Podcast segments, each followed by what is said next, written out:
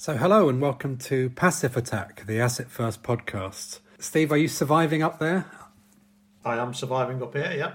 Good, good. Any goats running around on the high street? Uh, no, I haven't spotted any goats. Pheasant, pheasants everywhere. We are now six weeks into this bear market, and arguably it might have finished. It would be very short and sharp if that was the case. Markets are now feeling a little bit more confident. Do you think that we should be investing at these levels, or do you think we've got further downside to go and as such should be more wary of these markets? I think all of those things. I mean, it, it depends. What we're not trying to do is time the bottom of the market. We know that in 2007 we saw equities fall 55%. So we've, we've not even touched the bottom of those kind of declines. So if, if your goal is to time this, then good luck to you. That's that's not what we're talking about. That's not what we're attempting to do. So if you want the perfect moment to buy risky assets, then it's an impossible task. It's certainly not something that we're attempting to do. It's not something we're geared to do. Just to put today's market conditions in context, if we if we go back to the beginning of the year, if we go back to the end of last year, it's certainly true, in my view, to suggest that, that there were very few opportunities to buy risky assets at what we might consider to be good value. There were a few pockets, and we, we, we spoke about the UK equity market in particular, uh, possibly the German equity market too.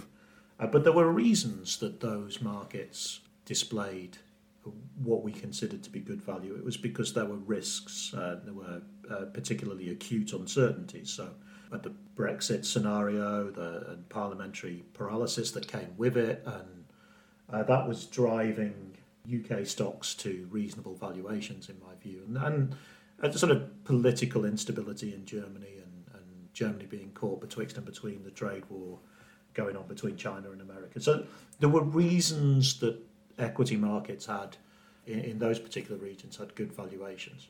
Fast forward to today, and you can see good valuations, attractive valuations, I should say, certainly much more attractive than they had been, uh, pretty much everywhere. And they're not just apparent in equity markets and equity markets everywhere. They're, they're apparent in credit too, in, in some areas of the bond market as well. So, what is true, in my view, is that equity market valuations are much more attractive than they were the start of the year, much more attractive than they've been for several years. So, if you want to buy risky assets at uh, reasonable valuations, at attractive valuations, then do so today. Will they be better in terms of their valuations? Will they be more attractive in the weeks and possibly the month to come? Yeah, I mean that that much is true. It, it, it, that might be the case. I don't know. Uh, is is the answer to that one? But but certainly it's it's not an unreasonable time to buy risky assets in big picture and, and quite possibly with the fullness of time. Over the next few weeks, we're going to see the development of the uh, the virus, and we're also going to get a stream of economic figures coming out, which are going to be, I guess, shocking to the public. At what point will they become shocking to the markets? I'm particularly thinking in particular about unemployment figures and uh, PMI figures coming through, the sort of thing that we always pay attention to, but they they tend to be fairly benign. We could get some quite extreme numbers. What sort of threat or headwinds are they going to present to us? Do you think? We're certainly going to get some extreme numbers. We're going to break all kinds of records. I mean, I mean, we already are.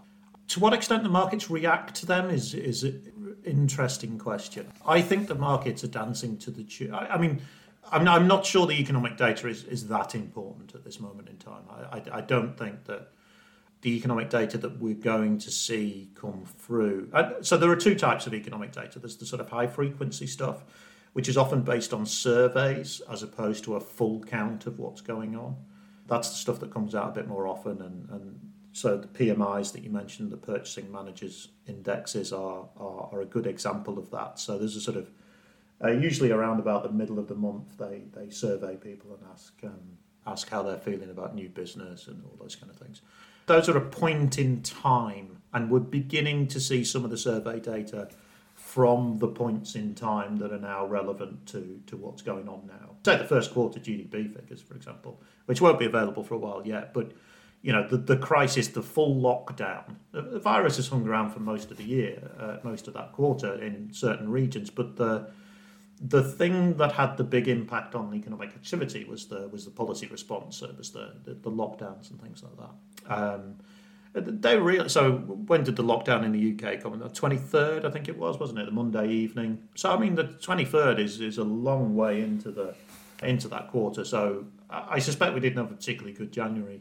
Uh, who knows what happened in February? But I, I suspect that the the drop off in economic activity over the last week in March was of a scale that could turn the first quarter into a contraction of some kind. So so, but you know, we're not going to know that for a while. I, I don't think the market's going to be particularly shocked by a very large scale contraction in economic activity uh, during the second quarter, which is which is pretty much uh, assured.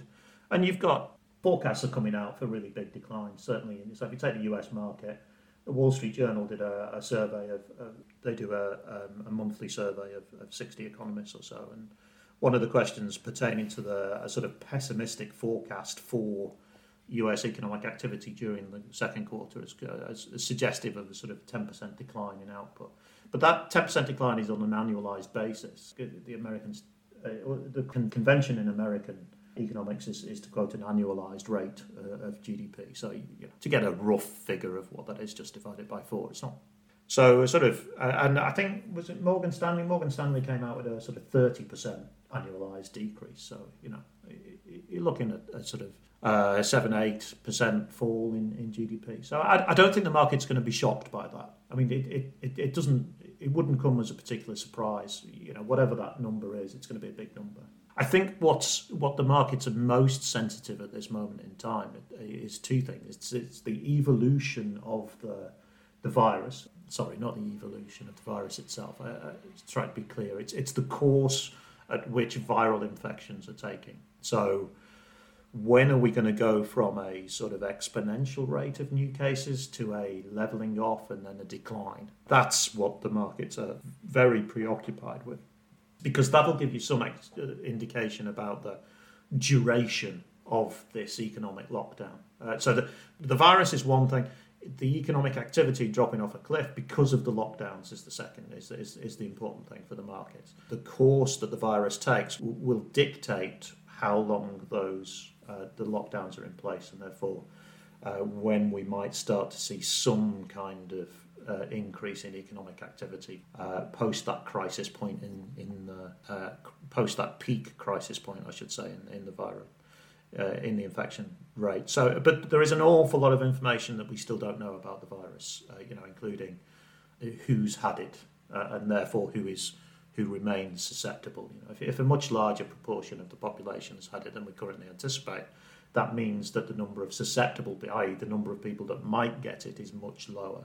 And that has a very different. It also brings down the, the mortality rate as well. So it has that has implications for policy response that are really quite different to the ones that we're facing now. So, so I, I think the duration is the thing that's missing. The the scale of the decline is shocking uh, and has shocked the markets already. Whether it has the potential to further shock the markets or not is a, is a is a is an interesting question. I don't know the answer to that, but I think the more important aspect is is is the duration. It's a big decline, but how long is that how long is it going to be before we see some pickup in, in economic activity following that decline? Certainly, we're not going to see economic activity rebound to the extent that it was before the crisis. You know, that's just yeah. The only thing that would do that is, is maybe some really good news on a vaccine, and, and by the way, the vaccine would have to be cheap and easy to produce, and not include uh, material that was scarce. Uh, you know, all those kind of things chances of that happening remain relatively low, I think. But uh, also some, some maybe some real improvement in thera- therapeutic. Can we treat people better? Can we get them in and out of hospital quicker and uh, bring down the mortality rate on that scale? That that would have a big impact as well, I think. So without some miracle cure, then economic activity isn't going to recover to the full extent very quickly. It, it, will take a little bit of a while. But even even some improvement is going to show up as as a very large increase in economic activity. So the scale of the increase, the decrease, is going to be matched to some extent by the scale of the increase. I think so. You know, if you go from a restaurant with zero activity to, to, to maybe a third or something. That's a pretty big increase in, in the economic activity, even though, you know, 100% it, it would be better. We're going to see some records broken on the way down, and I, I, don't doubt that we're going to see some records broken on the way back up as well. But but I, that, that that's not to say that necessarily I, I, I think that we're going to get this drop off in economic economic activity that's going to be matched precisely by the pickup in economic activity. Following on from our last podcast, asset first model portfolios have been cautious on their tactical positions for quite a while now, and we have now taken the opportunity to move them back towards neutral. We're not quite at neutral, but we're pushing them back towards neutral by actually picking up um, further equity exposure and reducing um, some corporate bonds. So, asset first subscribers, um, you will see that coming out in the in the new report shortly. As Steve says, we don't know if this is the bottom of the market, but it does look like a suitable time to be investing for people who want to take equity risk and bond risk for the next five years or so. So, as such, it's a perfect time to be reviewing asset allocations, certainly not to be bailing out of markets if you can afford to run through shorter term risks in these rather special times, then do so and you will be rewarded in the longer term. Just on this on this point of, of, of caution, we weren't cautious because we were anticipating a pandemic or we weren't even anticipating a bear market to any extent. What we were saying during that period of caution was that the valuations that we saw in risky assets were not particularly compelling. And there are always risks associated with by with risky assets. I mean that's why we call them risky assets. And sometimes those risks are worth taking uh, that you know whether they're worth taking those risks or not varies over time, and the risks vary over time. And what we were noticing was that um, valuations weren't particularly compelling. We were happy to to participate in in uh, the reason we were in equity markets was because even though valuations weren't compelling, we were still happy to participate in in any subsequent gains in in prices. So it wasn't an anticipation of, of a decline in stock prices. It was just an acknowledgement that the valuations were not overly compelling, and, and therefore we didn't want to take broad risks. That now, the reason we've gone from a slightly more defensive position to a slightly more neutral position is that those risks are uh, so the risks are still there. It's still an uncertain world, just as it was back then, but the valuations allow for uh, uh, for us to take. Uh, they're, they're, slightly more compelling, so that they promise uh, an extra level of compensation for the risks that we see in the long term. That explains that sort of the, the mechanics of that move. We may get to a point where we think that valuations are now super compelling, and, and, and therefore that the the level of premium that they offer in the long term is, is such that we're prepared to greater exposure to them. That that may that may be the case. It may not be, but that, that may be the case. So that's that's really what we're talking about. We're not talking about trying to time the markets in any in any meaningful way here. I don't, I, you know, the bottom of the market is not something that we're trying to anticipate. It's not something that really is that important to us. Um, I thought we'd actually seen the bottom of the market. I thought you said to me earlier that it's definitely we've seen the bottom and it's now plain sailing from here on.